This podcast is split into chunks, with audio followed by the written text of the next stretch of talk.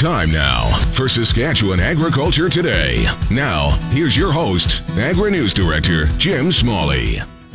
Prairie farmers are gearing up for spring seeding. Some areas will see a much earlier start than others, but May 1st seems to be a popular date target to get rolling. APAS President Todd Lewis farms near Gray, just southeast of Regina. We pretty well shoot shoot for uh, you know first of May. We will do some April seeding, you know, depending uh, on soil temperatures and everything. We're in the heavy clay here, so so uh, I, I think generally May first is kind of the shot we're going for, and we've got good lots of moisture around. We were fairly saturated in the fall and so on, so there's some some sloughs to dry some, and some water to disappear before we get get uh, too excited about things.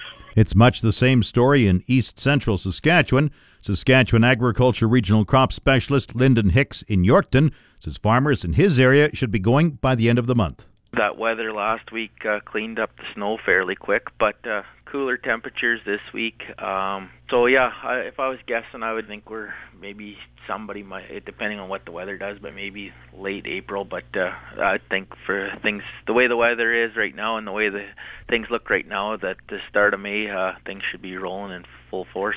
The president of Manitoba's Keystone Agricultural Producers, Dan Mazier, farms north of Brandon and says he also hopes to be in the field around the 1st of May. They're talking a cool off and some showers and that. Though we're just, the frost is just nicely coming out of the ground. I was, it's funny, I was out uh, for a walk the other day going across a wheat field and it's, it's just that uh, everybody, the farmers will understand is it's kind of sticking to your boots a little bit. You can, you can tell it's still cold underneath and the ground's not tilty at all or anything. So, I am not. My and our land is uh, fairly clay heavy, so we're not uh, anywhere ready to go anywhere for a while. There's still the trees belts that that last blizzard that we had here that we still uh, snowbanks are still coming out of the tree belts and trying to get uh, melted out of there as well. Dan Mazier farms near Justice, Manitoba, north of Brandon. The southeast corner of Saskatchewan received a lot of snow over the winter, but the melt has gone better than expected. Christian Hebert farms in the Fairlight district south of Moosomin. Yeah, you know, two weeks ago I'd have told you there was no way we'd be in the field before May 1st. Normal around here is kind of the 27th of April to May 1st. The last two weeks have been phenomenal, though. They've been warm and windy, water's moving. Soil temperature yesterday was at about two and a half degrees in the afternoon, so I wouldn't say we're too far behind normal right now. I think, you know, depending on what this weather pulls in next week, as you were mentioning, you guys look like you're going to get more than we are, but if next week was favorable, I think you'll see some. Uh, I think you'll see some rigs moving around here by the 24th week. Obviously, if next week's not very favorable and it's really cold and we get some moisture, to push it back a little bit later. But surprising considering how wet we were in the fall. Hebert says most of the snow has melted. There's definitely some snow still in the fence lines and in the in the tree lines, but the fields themselves are virtually clear.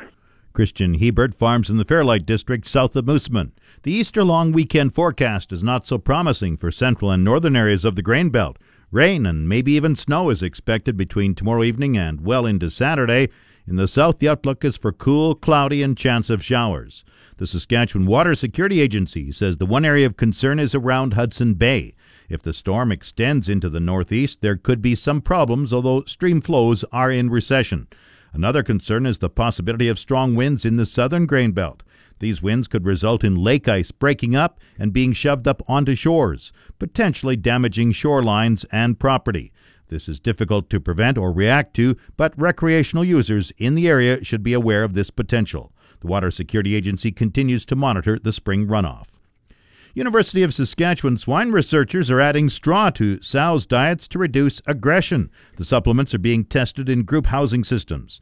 It's a compromise for hungry sows whose operators don't want them gaining too much weight Assistant Professor Dr. Denise Beaulieu says the additional low calorie feed seems to be effective. The previous work has shown that if you add straw to the diet, yes, they do feel fuller, but for a short period of time. So it doesn't last too long, but it, it does make them feel full. And so it is a viable solution to decreasing some of this hunger associated aggression that they might have. Dr. Beaulieu says some sows like the straw and others don't. She hopes to have results from the feeding trials this fall, with a full report expected by the end of the year. Some farmers on CP rail lines in southwest Manitoba say grain movement this winter was just as bad as 2013. Dan Mazier, president of Keystone Agricultural Producers, was at a public meeting attended by about 40 farmers at Deloraine, Manitoba earlier this week. Every one of those producers had delayed contracts that they had not delivered yet. And now they're in the middle of the flood zone as well. There was people down from Owoda area, they got roads cut out and they can't move. So if a train comes in now, they can't even ship it out anyways. And the those kind of things, uh, I don't think a lot of people are realizing. I was I've been talking to different uh, industry players, and it's just it is bad down there. Mazier hopes to see improved service level agreements contained in new federal grain transportation legislation anticipated in the coming weeks. Pulse Canada has been added to the list of organizations participating in the Keep It Clean program. The Canola Council of Canada and Cereals Canada are already on side.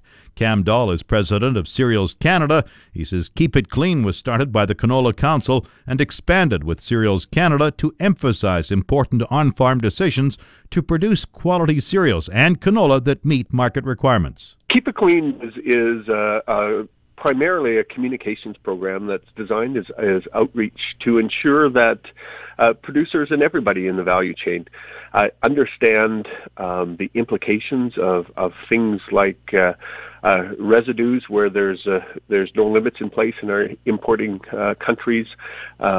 How to reduce things like mycotoxins like fusarium and and ochratoxin A, um, and how to in, ensure that the products that are going to our international and our domestic customers are meeting the food safety regulatory requirements.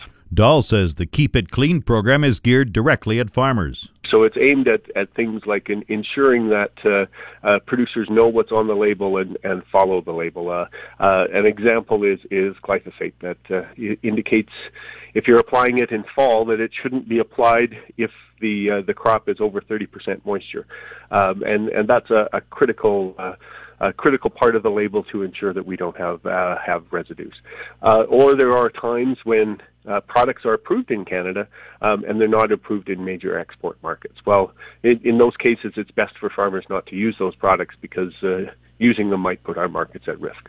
Uh, so it's uh, it's those kinds of those kinds of, of key messages to to help ensure that we have have open markets. Dahl says Canada's cereal crops are known for their consistency, high quality, and cleanliness.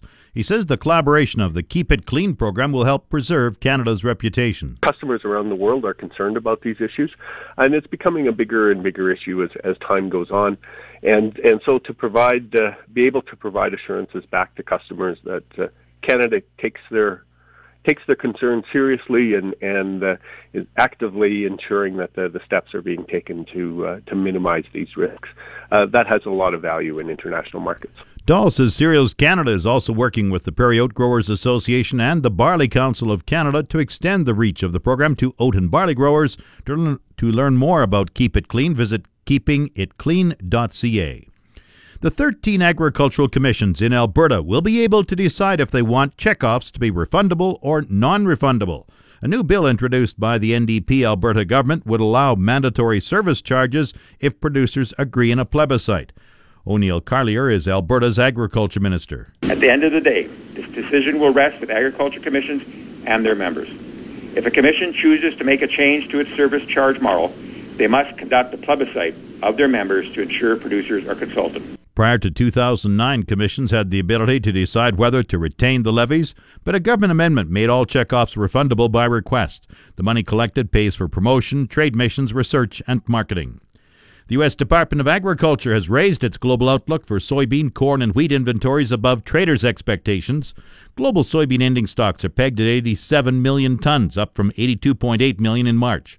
Global corn stocks swell to 223 million tons, up more than 2 million from the last report, with wheat stocks move up 2.3 million to just over 252 million tons. The highest numbers are the result of bigger South American crops, especially in Brazil, which has an early start to the planting season and timely rain during the year.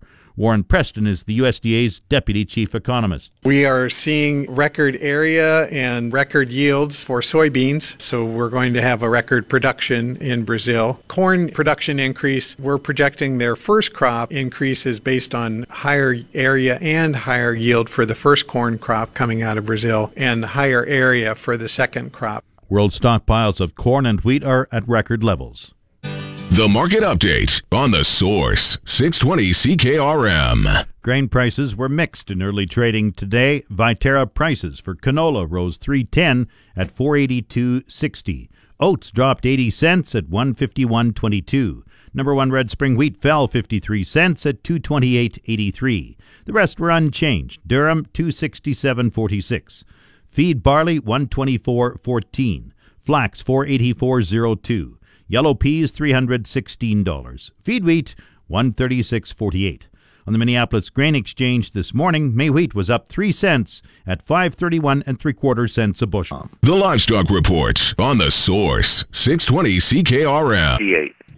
And now the latest livestock report. Hi, this is Brady Olson at the Assiniboia Livestock Auction for the market report for the week of April 11th.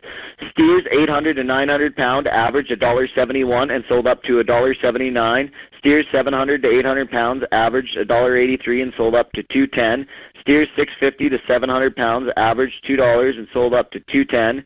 Steers 600 to 650 pounds averaged 206 and sold up to 220.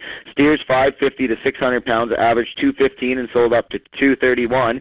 Steers 500 to 550 pound, average 222 and sold up to 239. Heifers were 20 to 25 cents back from the steers. Highlights of the sale were a group of 700 pound red heifers at $1.75, as well as a group of 750 pound black heifers at $1.76 or $1,340 per head. For more market information, call me, Brady Olson, at Assiniboia Livestock Auction, 642-5358. Now the latest Saskatchewan pork prices. Ham sold 6,000 hogs Wednesday, selling in a range of 146 to 148 per ckg. Today's sales are expected to be around 5,000 head, selling in a range of 144 to 146 per ckg. Number one sows delivered to Winnipeg this week are selling in the range of 79 to 93 dollars per ckg live weight. Cash hogs today are called steady to lower, while lean hogs are trading mixed, and the Canadian dollar is down 27 basis points, trading at 0.7534 cents US. Cash hogs yesterday were down 69 cents per hundredweight, while the cutout was down 44 cents per hundredweight.